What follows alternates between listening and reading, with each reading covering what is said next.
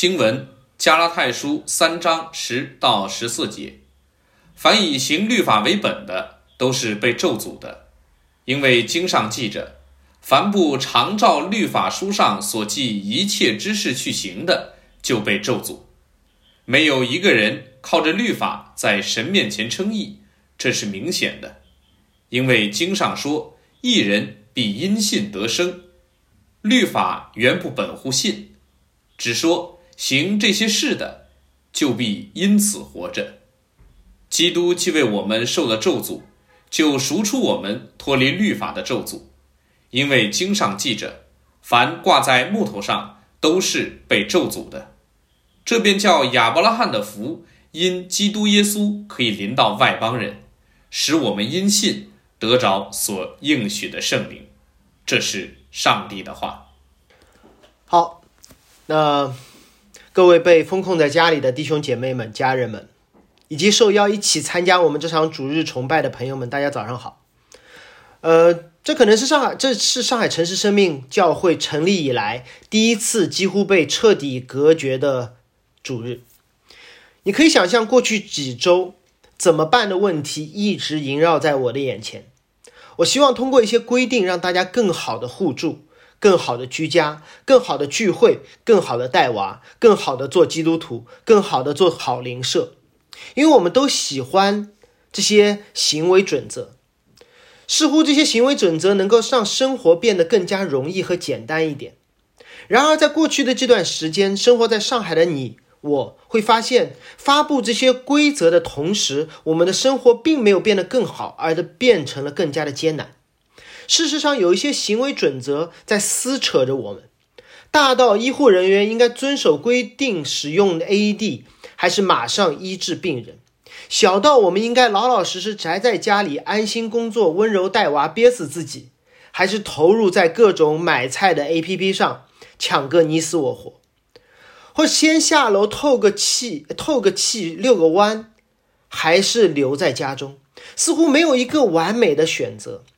正如最近常常被引用的那个电车难题，到底是左边还是右边？而我们不是那个出题人。我们是题中那个你死我活的当事人。我很喜欢的一位导演，把这个问题做了一个更加精彩的呈现。啊，可能有人知道 Christopher Nolan，是我喜欢的。他在蝙蝠侠三部曲的第二部《黑暗骑士》中，就呈现了这样的类似一幕。希斯莱杰所饰演的小丑，给当时的哥谭市出了一道难题。他首先通过炸了一家医院，让人知道他的厉害。带来的恐慌让城市大乱，哥谭的警方全力压制混乱，但毫无用处。而小丑呢，订立了一个规则，那就是十二点之前，如果你不离开这个城市，你将经历他统治之下的那个混乱。于是全城疏散，人们必须通过隧道、桥梁和摆渡的方式离开这个混乱的城市。于是桥上。隧道里、驳船上都是逃离这座即将被混乱和死亡笼罩的歌坛人，这画面是不是很熟悉？拼命的过江，拼命的逃亡。而这时，有两艘渡轮突然在江上停住了，他们都发现自己的船舱里被放置了大量的炸药和一个引爆器，至少说明他们没有被直接炸飞。而小丑呢，又给了他们一套新的律法，很简单，只有两条。谁先按下引爆器，对方的船爆炸，本方的船活着抵达对岸。如果两方都不按，到十二点就一起被炸死。别说我没有给你自由选择的权利。仔细想一下这个局，再看看你此刻窗外的世界。你可以通过牺牲别人而自救，别人可以通过你牺牲你而活下去。如果保持现状，只能延长一点点。必将来临的审判末日，每个人都似乎被赋予了自由制意志，但是，但是好像这并不带来彻底的救赎。而导演也刻意的把这两艘船取名“自由号”和“精神号”。自由号上坐着的是普通的市民，传统意义上的好人；精神号坐坐着的是哥谭市监狱的重刑犯，无疑是一群悍匪。而这时，普通的市民大喊说：“我们不要坐视不理，我们讨论一下该怎么办。”不不不，不要讨论了。对面是一群罪犯，他们已经选择好了，他们选择了杀人、强奸、抢劫各种犯罪，而我们是无辜市民，炸死他们好了。而当有人这么说的时候，有人在提醒他：当你大喊要炸死对方的时候，有没有意识到你还没有被炸死？是你眼中的那些罪犯们，他们还迟迟没有按下那炸死你的按钮。到底谁是罪人？而搭乘在罪搭乘罪犯的那一个精神号，一个黑帮老大走到了狱警面前说：“我知道你很难，你不想死，但你更难，你不会杀人，你也等不了，因为我们这帮罪人一定会杀死你，抢走引爆器，然后杀死隔壁船上的人。”你把引爆器给我吧，我来帮你。黑帮老大拿过那个引爆器，丢到窗外，回到座位上，等待那十二点的爆炸。他替所有人做了一个彻底躺平的决定。如果你看过或还记得这部电影，十二点后两艘船都没有炸，船上的乘客为自己心中的恶念而后怕。为死里逃生而庆幸，屏幕中的人和屏幕外的我都在庆幸欢庆这一刻人性光辉的胜利，很美好，对吗？你觉得美好，是因为你不在那条船上。上周你听到浦东某小区网购网红的汉堡，你羡慕嫉妒恨；这周你看到他们签自我隔离的保证书，给大家开来带来盼望，你会敬佩这人性之光。而这一切，因为你不在这个小区。不久之前，那个坐在救护车上的医生，甚至是今天上海每一个医疗工作者，都在面对规则还是医治之间的两难。如果你知道会面临这一刻的选择，你会不会上船？你会不会主动隔离在那个小区？你会不会在考大学的时候填志愿说我要做医生，我要做护士？保罗告诉加拉太人，左右两条都不是出路。神要我们这些在律法咒诅以下的人看到一个全新的盼望，这是今天加拉太书三章要让我们看到的东西。这里让我们正视律法的咒诅，让我们看到基督的工作，并期待福音的应许。这是我今天要说的三点：律法的咒诅，基督的工作。和福音的应许，我们一起看保罗首先提到的律法的咒诅。再接着上文讲到亚伯拉罕在没有律法之先就已经因信称义，就已经承受祝福。那么加拉太人一定会问，就像今天的我们一定会问：那么律法有什么用？我总该做些什么吧？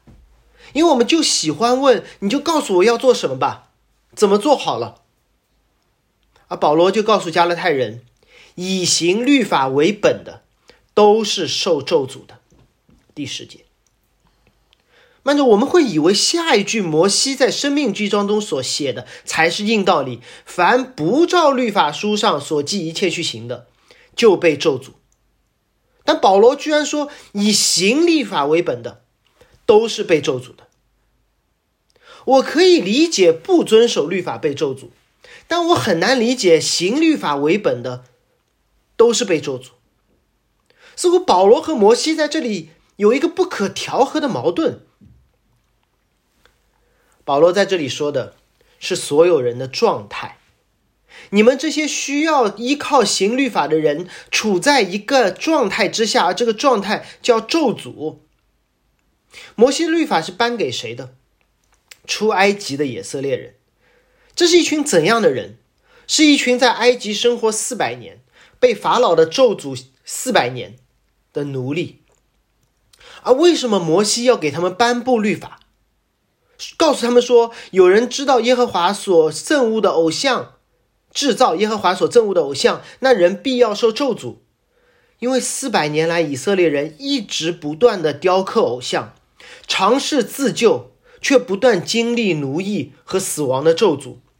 上帝颁布给他们律法，不是给自由人，而是给一群被咒诅的人。这就好像今天我们会被颁布出各种新的律法，不能出门，要戴口罩，二十四小时核酸，绿码才能进入某些某些地方。或者刚才我们所说的，敬拜的时候不要躺着，带上孩子，记着关闭你的麦克风。这一切的律法说明什么？这一切律法说明我们在一个被咒诅的状态中。保罗没有咒诅律法本身，他在提醒所有以色列人，律法的存在首先不是让你遵行得祝福的，首先是提醒你你在律法之下。然后他才引用了摩西在《生命记》二十七章当中公开宣读律法，以色列人不断阿门的旧约，《生命记》二十七章。在《生命记》二十七章中，以色列人的十二支派被分成了两批，六批六个六个支派过了约旦河，站在基利新山上为百姓祝福，告诉这些百姓：你们已经不被咒诅了，你们已经离开埃及了。你们马上要进入一个流着奶与蜜的应许之地了，而另外六个支派呢，站在八路以八路山上，宣布律法的咒诅。让我读几个：有人制造耶和华所憎恶的偶像，那人必被咒诅。百姓的反应是什么？啊，咒诅太可怕了，我不要咒诅。他们说阿门，诚心所愿。摩西继续说：“轻慢父母的必受咒诅。”百姓怎么回应？啊，万一我爸妈关系跟我不好了，是不是要被咒诅？这条律法好可怕！不，他们说阿门，因为在埃及，他们一直在法老的咒诅之下，无法孝敬父母，父母只是奴隶制当中的同事而已。像寄居的孤儿寡妇，屈枉正直，必受咒诅。百姓会不会担心我忘记给某个寡妇送菜，难道就要被咒诅吗？不会，因为他们在一个从未被公平对待过的律法呃咒诅之下。当这律法颁布的时候，他们终于感恩说：“如果所有人听听到这条律法，那当我成为孤儿寡妇流落街头的时候，有人会来帮助我。律法要救我，律法提醒我原本的咒诅。”是什么？律法并不避免我们不受咒诅，也不让我们受咒诅。律法让我们知道自己是一群被咒诅的人，而已经正在即将经历一个拯救。这是我想，这里我想对律咒诅多做一些解释，因为这个词在整段今天的经文当中出现了四次。什么是咒诅？我们常以为是倒霉，中国人说流年不利、血光之灾、牢狱之灾、破财消灾，呢还是破了财。但圣经中的咒诅不是遇到倒霉的事，是人和神之间所立的约被破坏之后带来的结果，叫关系的破裂。当亚当夏娃与神的约被破坏之后，他们彼此的关系破裂，他们与自然界的关系破裂，他们甚至与自己的生命破裂，他们的灵魂和身体将分离。而咒诅这个词首次出现在亚当夏娃犯罪之后，当时蛇被咒诅了，他从其他的受造物当中被剥离了出来，他用肚子行走，终身吃土，而其他的动物都吃别的。它和其他动物不一样了，它和其他一切的活物的关系破裂了，土地也受到了咒诅，耕种的土地和人之间关系破裂了，地长出了荆棘和吉利来。当该隐杀死他的兄弟亚伯之后，咒诅临到了该隐，地从该隐手中接收了他弟弟的血，意味着该隐从此和亚伯生死两隔绝。所以，咒诅在圣经的概念中，不是个人经历的苦难，而是人与人、人与神、人与自然关系的破坏。咒诅不是神主动为之，而是神帮助人意识到的一个现实。你的罪带出的影响，如同亚当夏娃无意识下用无花果树叶子遮盖了自己，彼此隔开，这是咒诅。神要做的事情是，神进入那个园子，让他们意识到自己下意识的行为，亚当夏娃，你们在咒诅之中。那么，什么是不照律法书上所写的一切去行，就被咒诅呢？这条不是让我们看着律法严格遵守，而是让我们通过律法审视自己，知道已经被咒诅了。我举一个例子，帮助大家来理解律法和咒诅之间的关系。比如男女关系中，如果我们拿着圣经，我们会看到一些律法，好比说嫁娶在主里。好比说，神所配搭的人不可分。用简单的话来说，就是今天我们说基督徒要和基督徒结婚，基督徒结了婚以后就不要离婚，这是律法。不遵守会不会被咒诅？那么，当我们用到这些律法的时候，会怎样呢？如果当一个基督徒和一个非基督徒走进婚姻的殿堂，非常美好，甚至吵架比基督徒的夫妻还少，这是传道人跑到这里来说。你要嫁娶在主里，通常我会得到的回答说：“不是，你看我们婚姻挺和谐的。”我不否认你们婚姻的和谐，但无人无疑，二人中那位基督徒，你和上帝之间的关系已经破裂了。咒诅在这一边，一样。如果你的婚姻关系当中只追求嫁娶在主里，只看这个律法说神所配搭的人不可分开。这也并不能保证你婚姻关系是好的。如果你只看这些律法，那只能说你的关系被咒诅了。什么意思？让我这么说：如果你的婚姻需要依靠的是嫁娶在主里这条律法，而不是耶稣；如果你婚姻需要依靠的是神所搭配的人不可分开，而不是耶稣，那我想告诉你，你的婚姻差不多已经走到尽头了。你就稍微体会一下，如果夫妻二人天天指着对方说：“要不是你是基督徒，我怎么会娶你？我怎么会嫁你？”如果指着对方说：“我们是神配的合法夫妻，不能离婚的，你让我怎么办？”你觉得他们的关系是合一的还是破裂的？是破裂的。所以律法是什么？律法是犯罪的边缘。你离律法越近，你就离犯罪的边缘越近，你就离耶稣的中心越远。这是律法。你唯独依靠律法，你是被咒诅；你不遵守律法，你还是被咒诅。而同时，保罗还堵住了另外一个可能性：我可不可能遵守一点，不遵守一点呢？我们都是很诡诈，但是保罗真的很严密。保罗说：“律法书上所记的一切事，一切事，遵守一半行不行？不行。七成呢？不行。九成呢？不行。九成九呢？不行。我们总想问：犯多小的罪不算犯罪？当你问犯多小的罪的时候，这个前提就意味着你犯罪了。所以保罗用非常狠的律法。”堵死了所有人的出路，这不是保罗和摩西的矛盾，不是遵守多少律法的问题，而是当你谈及律法的时候，你就已经被咒诅了。十一节说，没有一个人靠着律法在神面前称义，这是明显的。没有一个人靠着神的律法，照靠着律法在神面前称义，这是明显的。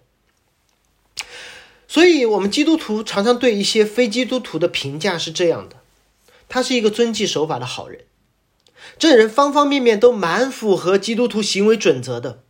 他支持我的信仰，只是还没有相信福音。似乎我们在夸他。保罗不会认为这是一种夸耀，保罗会告诉你这是咒诅。你让他产生一个错觉，就是信耶稣是给好人的奖赏。那我们应当继续努力做好人，因为好人不需要奖赏，好人不需要信耶稣。于是，这对他来说是一个很大的咒诅，因为他会在他的好行为上越来越卷。任何一件善事，任何一条他知道的摩西的律法，都会成为他新的律法，因为他明天必须要多遵守一条律法。从绿码到行程码，到核酸阴性。到自己检查，到全市全小区都得阴性，你才能出门。最后有一天，我们终于被自己一条一条增上去、增加上去的律法压垮了，成为一个死了的好人，却无法复活。所以，如果你碰到这样的人，你去告诉他，对你是一个努力遵守律法的人，这意味着你被咒诅了。也不要看某些人无法无天，哎，不遵守律法就觉得这人不太会成为基督徒。不遵守律法的人，他们更清楚咒诅是什么。他们可能会比那些高尚的人更容易理解律法的咒诅，没准一说他就信了。当然，信是圣灵的工作。所有的人。无论你是正面的面对律法，还是消极的逃避律法，你都在律法的咒诅之下。改教家们以加拉太书的这一段做出了一个论述。他说，新约旧约的两位重要人物保罗和摩西联手，让人对律法彻底的失望，甚至产生恐惧，进而期待一个超越律法的救赎。事实上，当旧约的六个支派宣讲律法咒诅之前，已经有另外六个支派在宣讲了祝福，就是他们已经经历的出埃及的拯救。在保罗的时代，这祝福是耶稣基督在十字架上的救恩，要救人脱离罪和死亡的奴役。这是今天要说的第二点：基督的工作。在提及基督工作之前，保罗继续引用旧约，让人看到律法之外的一条生路。哈巴古书二章四节：“为一人因信得生。”当然，你应该习惯我们对旧约的引用。保罗并不是从旧约当中抽取一节来支持他的论点。保罗把人带回到旧约这节经文的处境当中，去看当时的人如何被这一节经文。安慰、鼓励、劝勉的。如果我们把圣经往前翻，翻到旧约，会了解到这位先知的听众是那群仍然居住在应许之地的犹大人。以色列人在所罗门之后分成南北两国，南方是犹大，北方是以色列。而以色列呢，北方王国因为没有遵从上帝的律法。他们造了一个山寨的圣殿，进而被咒诅。咒诅的结果是他们被掳去，沦陷，沦陷了外邦。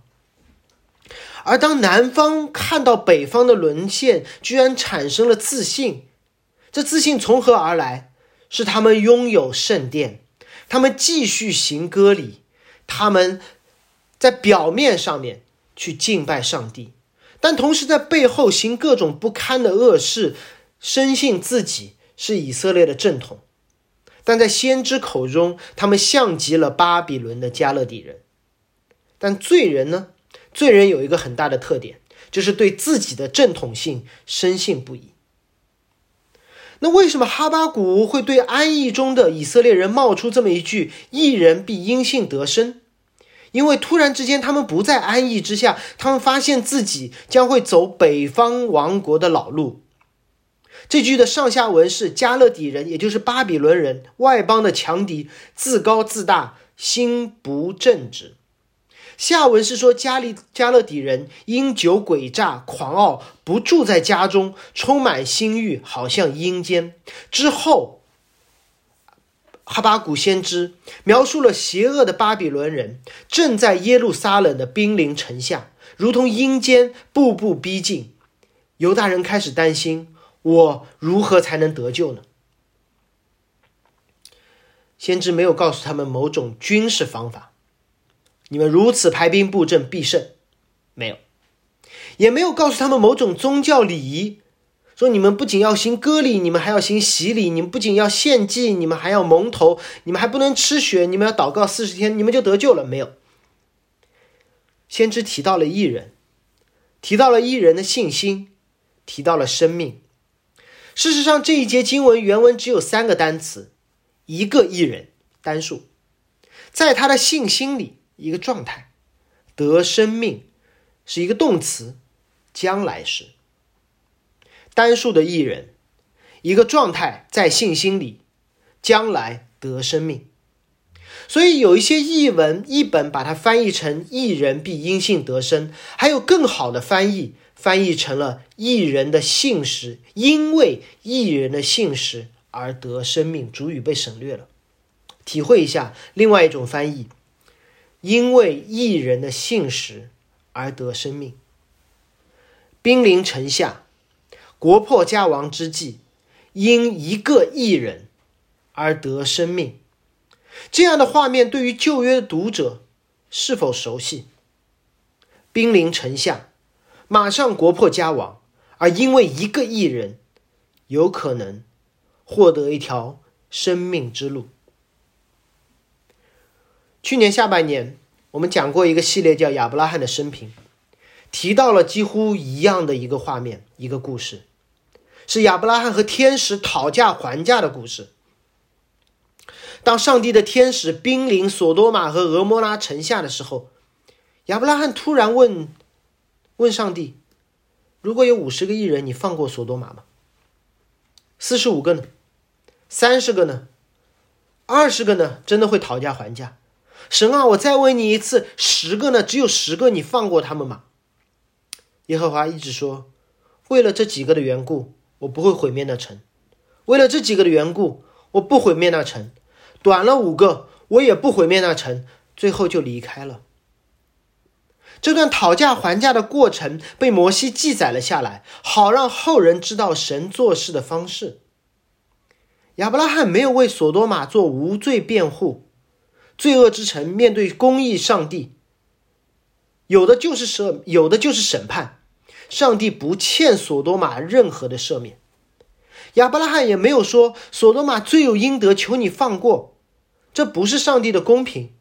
亚伯拉罕也没有对上帝说：“你等一等，让我去跟索多玛说一下。”上帝没让他这么做，但上帝一次次的告诉亚伯拉罕：“我会的，我会为因为一些艺人的缘故，不管多少，赦免罪人。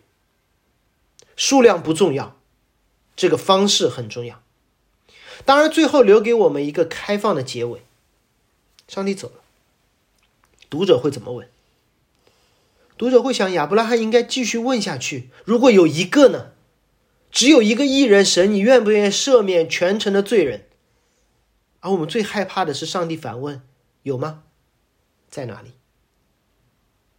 上帝是怜悯的上帝，只要有一点点的机会，只要有一个艺人产生，他都愿意赦免。所有罪人的罪，只要有一个艺人，全城的人都不用死，不用面对死亡。而面对邪恶的巴比伦大军，犹大需要的不是罪人遵守律法、改邪归正，犹大需要的是一个艺人。所以哈巴谷告诉他们说：“你们会因为一个艺人而得救。”所以保罗引用这段说：“那怎么到了你们加拉太的时代，就变成你们可以通过律法来得救了呢？”南国的犹大需要一信一个将要来的艺人，而加拉太教会和我们今天需要信一个已经来到我们中间的艺人。我们的信心对象毫无差别。关于信心，保罗做出了一些解释。一定有人会问：那么相信上帝这个是不是遵行的某种新律法呢？保罗说，律法从来没有提到过信心的问题，律法强调的是行为这些事情，行这些事就必活着。谁做到了？没有人做到。谁有机会做到？亚当曾经有机会，但他没有。他把我们带入到了律法的咒诅之下。而在这律法咒诅之下的人，我们谁都做不到。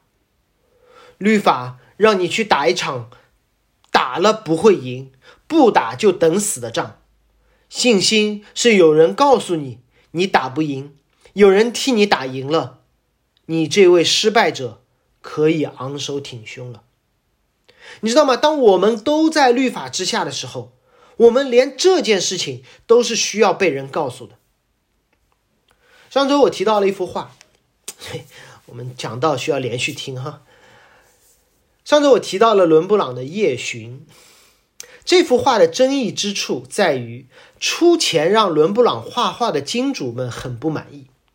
你要知道，在那个时代，会有一大群的人凑一笔钱，给大师画一幅画，把出钱人的容貌都画进画中，类似于我们今天的集体照。结果就有出钱的人对画中的自己的形象、站姿、位置不满意，于是他对伦布朗说：“退钱或者打官司。”那姑且我们认为画中的人真的没有反映出金主原本的样子，理解吗？画中的那个形象没有反映出他本体的真相。上帝按照自己的形象造人，结果人因为犯罪亏缺了神的形象。那我问你，这个已经亏缺本体真相的画中人，他知不知道？他不知道的。画中的某一个人说：“有人说，哎，你鼻子歪了。”他说：“我生来就是这样，凭什么说我鼻子歪了？”身在最终的，如同我们这几年出生的孩子，他们出生在疫情的年代，他们会觉得戴口罩出门是正常的。画中人会告诉彼此：“你没有反映本体的真相吗？不可能，你就是这样的，此刻是正常的。”但只有一个可能性。那就是画外的人，那个画家把自己画入这幅画中，告诉身边的人：“我放大了你原本的缺点，我把你溜肩画的更加夸张了。你鼻子原本不好看，我给你打了一个伦布朗光给遮瑕了，理解吗？只有画外的人进入画中，画中的人才有可能知道事情的真相。只有画家才能施行拯救的工作。”而画中人的信心，意味着承认自己的行为，包括躺平的行为，对整个拯救的这件事来说毫无作用。所以，当耶稣基督从这个世界以外进入这个世界的时空，所有熟悉律法的人，所有被律法咒诅的人，所有被律法咒诅、放弃律法、继续被律法咒诅的人，当他们看到耶稣时候，他们惊呆了。因为他们会发现，说他不是我们，他是圣的，他是和我们有分别的，他没有犯任何的罪，他行了律法上一切的事情，因此他是那个唯一可以因行律法活着的人。他他是那个艺人，无论是索多玛、俄摩拉、巴比伦、亚述、耶路撒冷，还是此刻的上海。都可能因他进入这个时空，成为那个艺人，而成为而看到一条拯救的道路。那么，怎么才能因信得生命呢？十三节，基督既为我们受了咒诅，就赎我们脱离律法的咒诅，因为经上记着说，凡挂在木头上的都是被咒诅的。等一下来讲挂木头这件事。先看前半段，基督做了什么？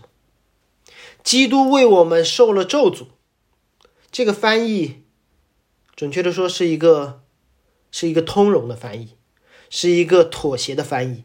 因为作者原本的意思，可能让读者难以接受。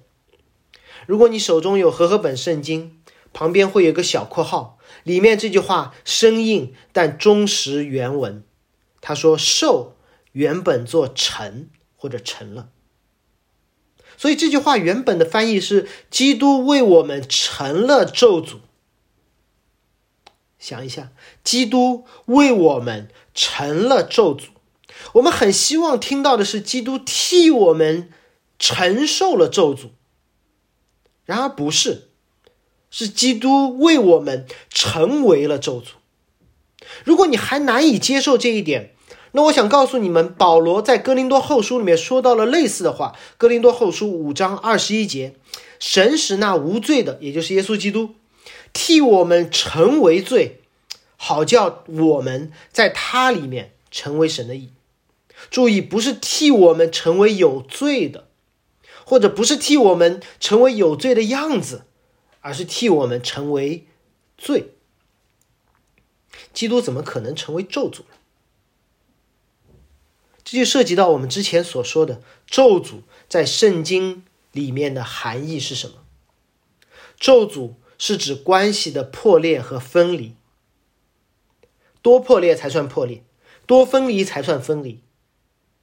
此刻我们隔屏相见算分离吗？算，但至少我给承认这不是最严重的分离，对吗？四十八小时和七天有差别吗？有，当然有差别。我上周认识的一位访客，我们彼此隔离十四天，和我和我的女儿彼此隔离四十八个小时，哪一个分离的程度更高？哪一个带来的伤害更大呢？显然是后者，对吗？我宁可和你们线上的，对不起，你们线上的某些人隔离十四天，也不愿意跟我的女儿隔离四十八小时。如果你还不能体会，就看看这两天的朋友圈。最令我们这些为人父母的人惊恐的，不是我们核酸查出来阳性，不是我们的行程码变黄色加薪，而是我们的孩子被带走。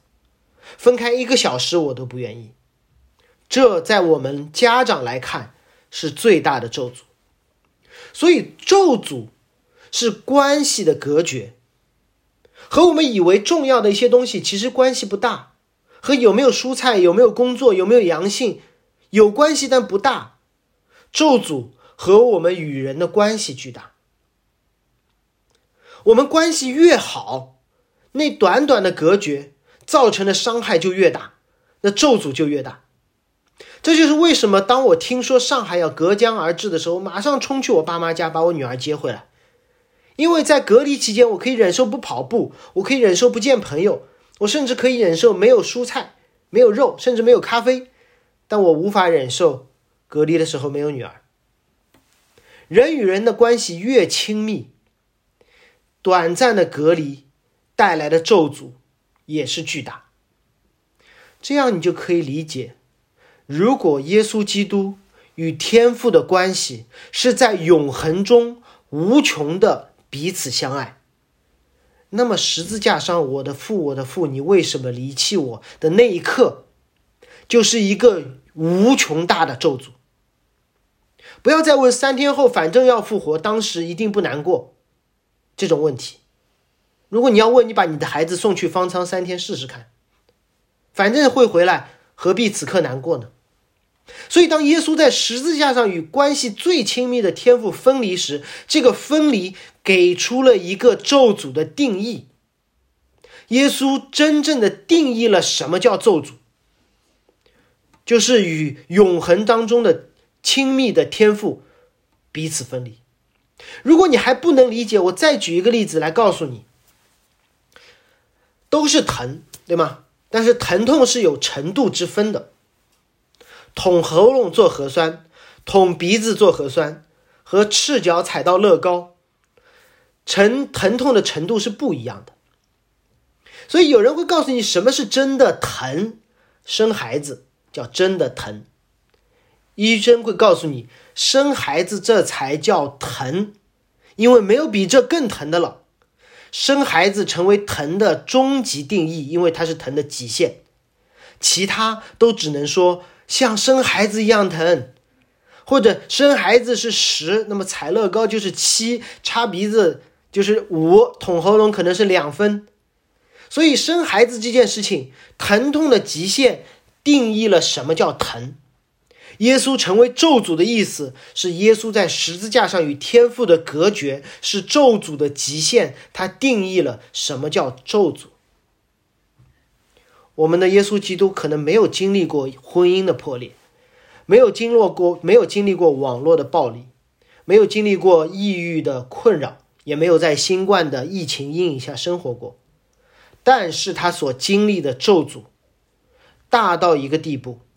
让他有任何的有资格对我们任何的苦难当中说：“你所经历的，我理解。”然后我踩到我女儿的乐高，疼到不行。然后我太太说：“装什么？快点帮我去拿快递。”我说：“疼死了！你没踩过乐高吗？不知道有多疼吗？”那我太太就说：“我没踩过乐高，但我生过孩子。”这时候我是不是应该闭嘴？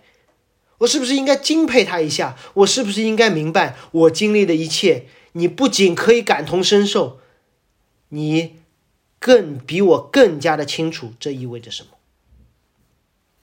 这是耶稣基督成为了咒诅的意义。不仅如此，耶稣基督是成了咒诅。什么叫成了咒诅？他原本不是咒诅。什么叫我成了阳性？说明我之前是阴性。我成了硕士，说明我之前是本科。我成了爸爸，说明我之前没有孩子。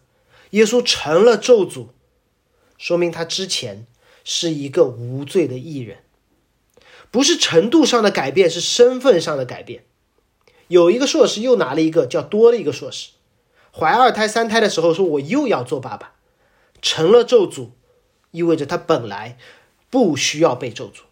他原本不在律法的咒诅以下，却进入了律法的咒诅。不仅进入了律法的咒诅，还承担了咒诅的极限。而这一切，叫为了我们。他做的这一切，是为了。我们这些人，他做的这一切不是一个行为艺术，这一切还带来后果。十三节的中间说，就赎出我们脱离律法的咒诅，这是有后果的。后果是他受苦，而我们呢，被救赎出来。赎是一个商业用语，英文叫 redeem。举个例子，你们也可以明白。嗯。如果你去星巴克，对吧？买咖啡，然后服务员就会接待的那个人，对吧？伙伴，对，就会问你说：“会员有吗？”有，好，扫一下。然后柜台里面的人就会问说：“哎，你有一张免费的中杯，要不要用掉？”我说：“好的。”于是这张券就被 redeem 了，这张券就被赎掉了。然后呢，我拿到一杯中杯美式，没花钱，而卡包里少了一张券，这叫赎。那这杯美式咖啡做了什么？没有。当我进入这间这间星巴克咖啡厅的时候，杯子叠在旁边，水在水箱里，咖啡豆在槽里。他们有没有看到我进来的时候，杯子说让我祷告？这个人没有带自带杯，这样我就可以被赎出来了。水分子有没有开始喊放我出去，放我出去？咖啡豆有没有开始唱啊？我若不压咖啡成渣。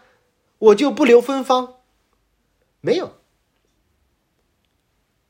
也不会因为他做了什么，然后我看看他们说，嗯，你们遵守了星巴克的律法，可以脱离这漫长的分离隔离，跟我走了。不是，杯子、水、咖啡豆什么都没有做，是我手机里有这么一个券，我把券用掉了，已使用，而杯子、水、咖啡杯、咖啡就可以跟我走了。所以这是基督教信仰。基督教信仰从来不是耶稣来对我们说：“来效法我，效法我，成为我。”基督教信仰是耶稣来了之后对我们说：“我告诉你们，在咒诅之中，我成为你的样子，我成为咒诅，我留在这里，你们可以离开。”而你怎么知道这是真的？看购买记录啊，你的手机上会说：“此券已被使用。”看十字架，此一人已被挂在木头上。十三节的最后说：“因为记上经上记着说，凡挂在木头上的，都是被咒诅的。”保罗继续引用加拉太人所熟悉的旧约律法，《生命记》二十一章，这是旧约当中咒诅的极限，被挂在木头上。旧约时代。人类历史许多时期，把尸首悬挂示众是对死者最大的羞辱。正常死亡会有亲人帮助入殓，只有罪大恶极的人才可能遭到这样极其惨烈的对待。而旧约圣经中也是如此，最大的咒诅就是不仅你所有的关系因死亡而隔绝，你死后还要和大家继续隔绝，没有人帮你入殓。所以在《生命记》二十一章二十三节中提到了这么一句：“凡挂在木头上的，都是被咒诅。”如果你看旧约，不仅有这么一节经文，还有很多的判例。在旧约中，许多大恶人都应验了这个咒诅。约书亚时代，爱城的王被挂在了树上，那是第一个抵挡耶和华军队而阶段性成功的王。士师时代，士师底波拉在一棵树下施行审判，如同包公开堂断案，门口要放着虎头铡那样。约瑟的时代，大卫呃不是约瑟时代，说错，大卫的时代，他忤逆的儿子押沙龙，直接被神挂上了一棵树。以斯帖中的大反派想要实行对犹太人的种族灭绝，那个哈曼被挂在了自己做的木架子上。所以，当以色列人看到耶稣基督被挂上十字架的时候，他们明白，只有对那种极致之罪的恶人，才应该进行这样的审判和咒诅。然而，这个人是一个异人呢。保罗在这里对十字架做了一个诠释，没错，他是一个异人。而正为因为一人上了十字架，接受那极致的审判，才有可能把你们这些罪大恶极的人，统统都赎出来。有没有想过加拉太的咒诅是什么？加拉太的咒诅是外邦人和犹太人之间彼此的分离，而这样的咒诅，保罗在提醒他们：难道不足以被上帝所经历的那极致的咒诅？而救赎出来吗？最后，我想说，福音一定让我们产生对将来的盼望。这是今天最后一点，福音的应许。保罗用了大量的旧约圣经解释了耶稣的事工，他用旧约解释耶稣的事工。而当我们看到耶稣事工是对旧约应验的时候，那么我们会好奇，读者理所当然好奇，那这耶稣所。应验的旧约还说了些什么？谁可以得救？怎么得救？理解吗？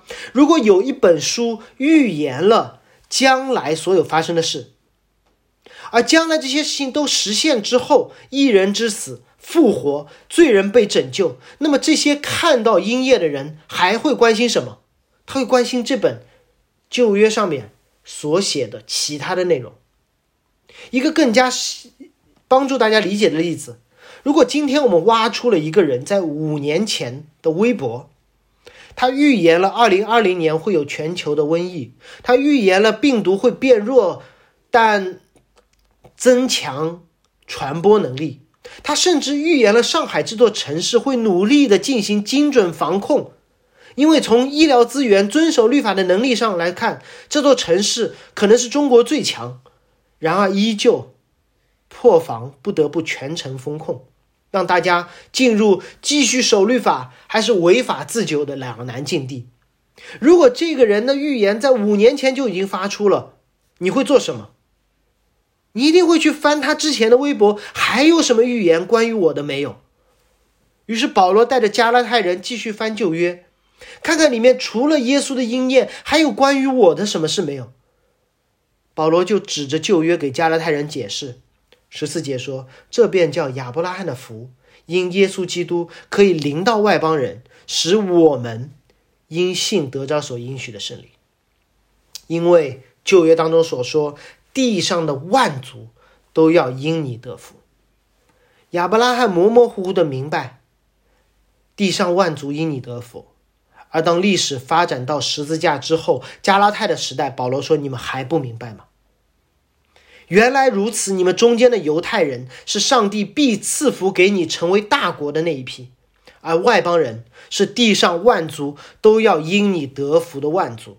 所有的人都因为相信亚伯拉罕那一个无罪的、被称义的、成为有罪的、成为咒诅的，但又复活了的那个子孙，得到所应许的胜利，可以离开咒诅，进入永恒的生命。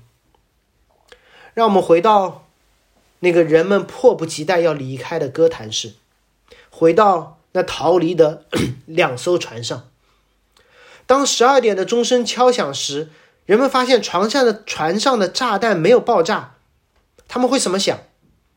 是因为他们表现好吗？是因为人性的光辉让炸弹的引线变得暗淡无光吗？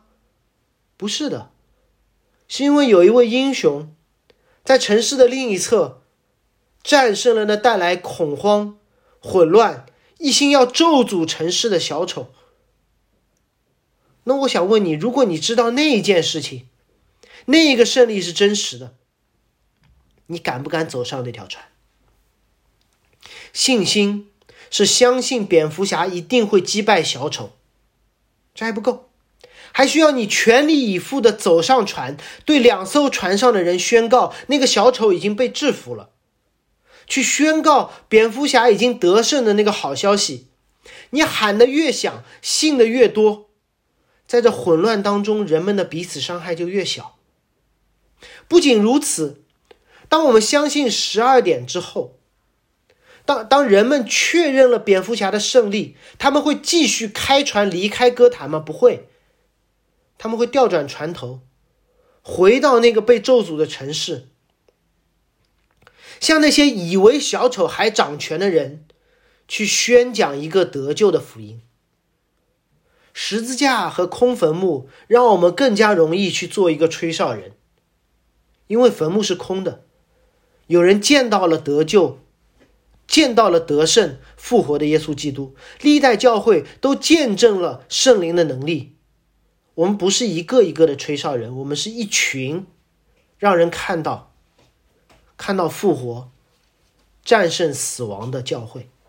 宣讲一个符合历史、符合历史真相的好消息，而最后，无论是无辜的市民，还是监狱中的悍匪，都能得救，甚至我们彼此之间的咒诅都会被拆毁。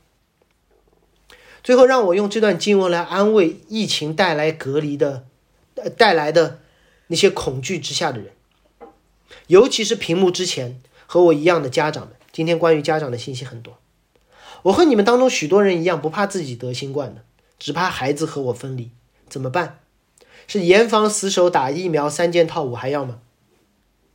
律法主义带来给我们的还是咒诅。更何况，按照圣经，可能在疫情当中我们不会分离，但儿女总有一天要离开父母，与妻子与丈夫联合的，总有一天我们会遇见那不期而遇但必定会来的死亡的。那么，在面对日光之下的种种分离，我们只能认命躺平吗？还是有一条日光之上的路，就是把福音传给他们，让他们和我们信了同一个福音，就可以一同在复活的时候，在永恒中相聚。我不是说此刻的分离是无所谓的，这还是会带来泪水和伤感。但永恒中的相相聚是一劳永逸的解决分离咒诅的方式，就是把福音传给他们，把上帝的话语教导他们，开始你的家庭敬拜，和他们一起背那古旧的或者是新的药理问答，期待这一切的撒种、施肥、浇水之后，圣灵让他们心中结出信心的果子。那么，当我们在羔羊宴席上重聚的时候，我们会畅谈那些分离时。彼此不晓得的美妙经历。这么来看，若我们同信一个福音，同受一个圣灵，同做亚伯拉罕的子孙，此时此刻或将来一切的分离，即便是死亡，那叫至赞至亲。有人知道歌坛市这个名字有什么特别的含义吗？歌坛是纽约的别称，如同我们称上海叫魔都。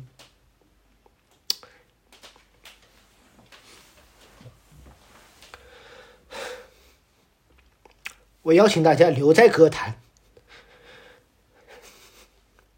面对这个混乱的、人们趋之若鹜却逃之不理的大城，打开圣经，传讲那个复活的福音。求主帮助我们，我们一起祷告。主，我们向你求恩典。此时此刻，屏幕前的各位都活在恐怖之中，各种新消息。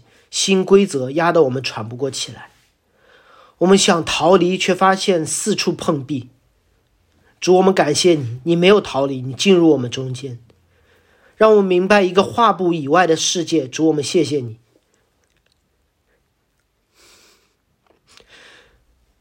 你救我们脱离这日光之下的苦楚，明白日光之上的复活。主，求你差遣我们。留在这魔都，传一个超越人眼光的福音，带更多的人进入永恒。留在此刻，做你复活的见证，主，你拿走我们心中的惧怕，因为你已经救赎了我们。奉耶稣基督名祷告，阿门。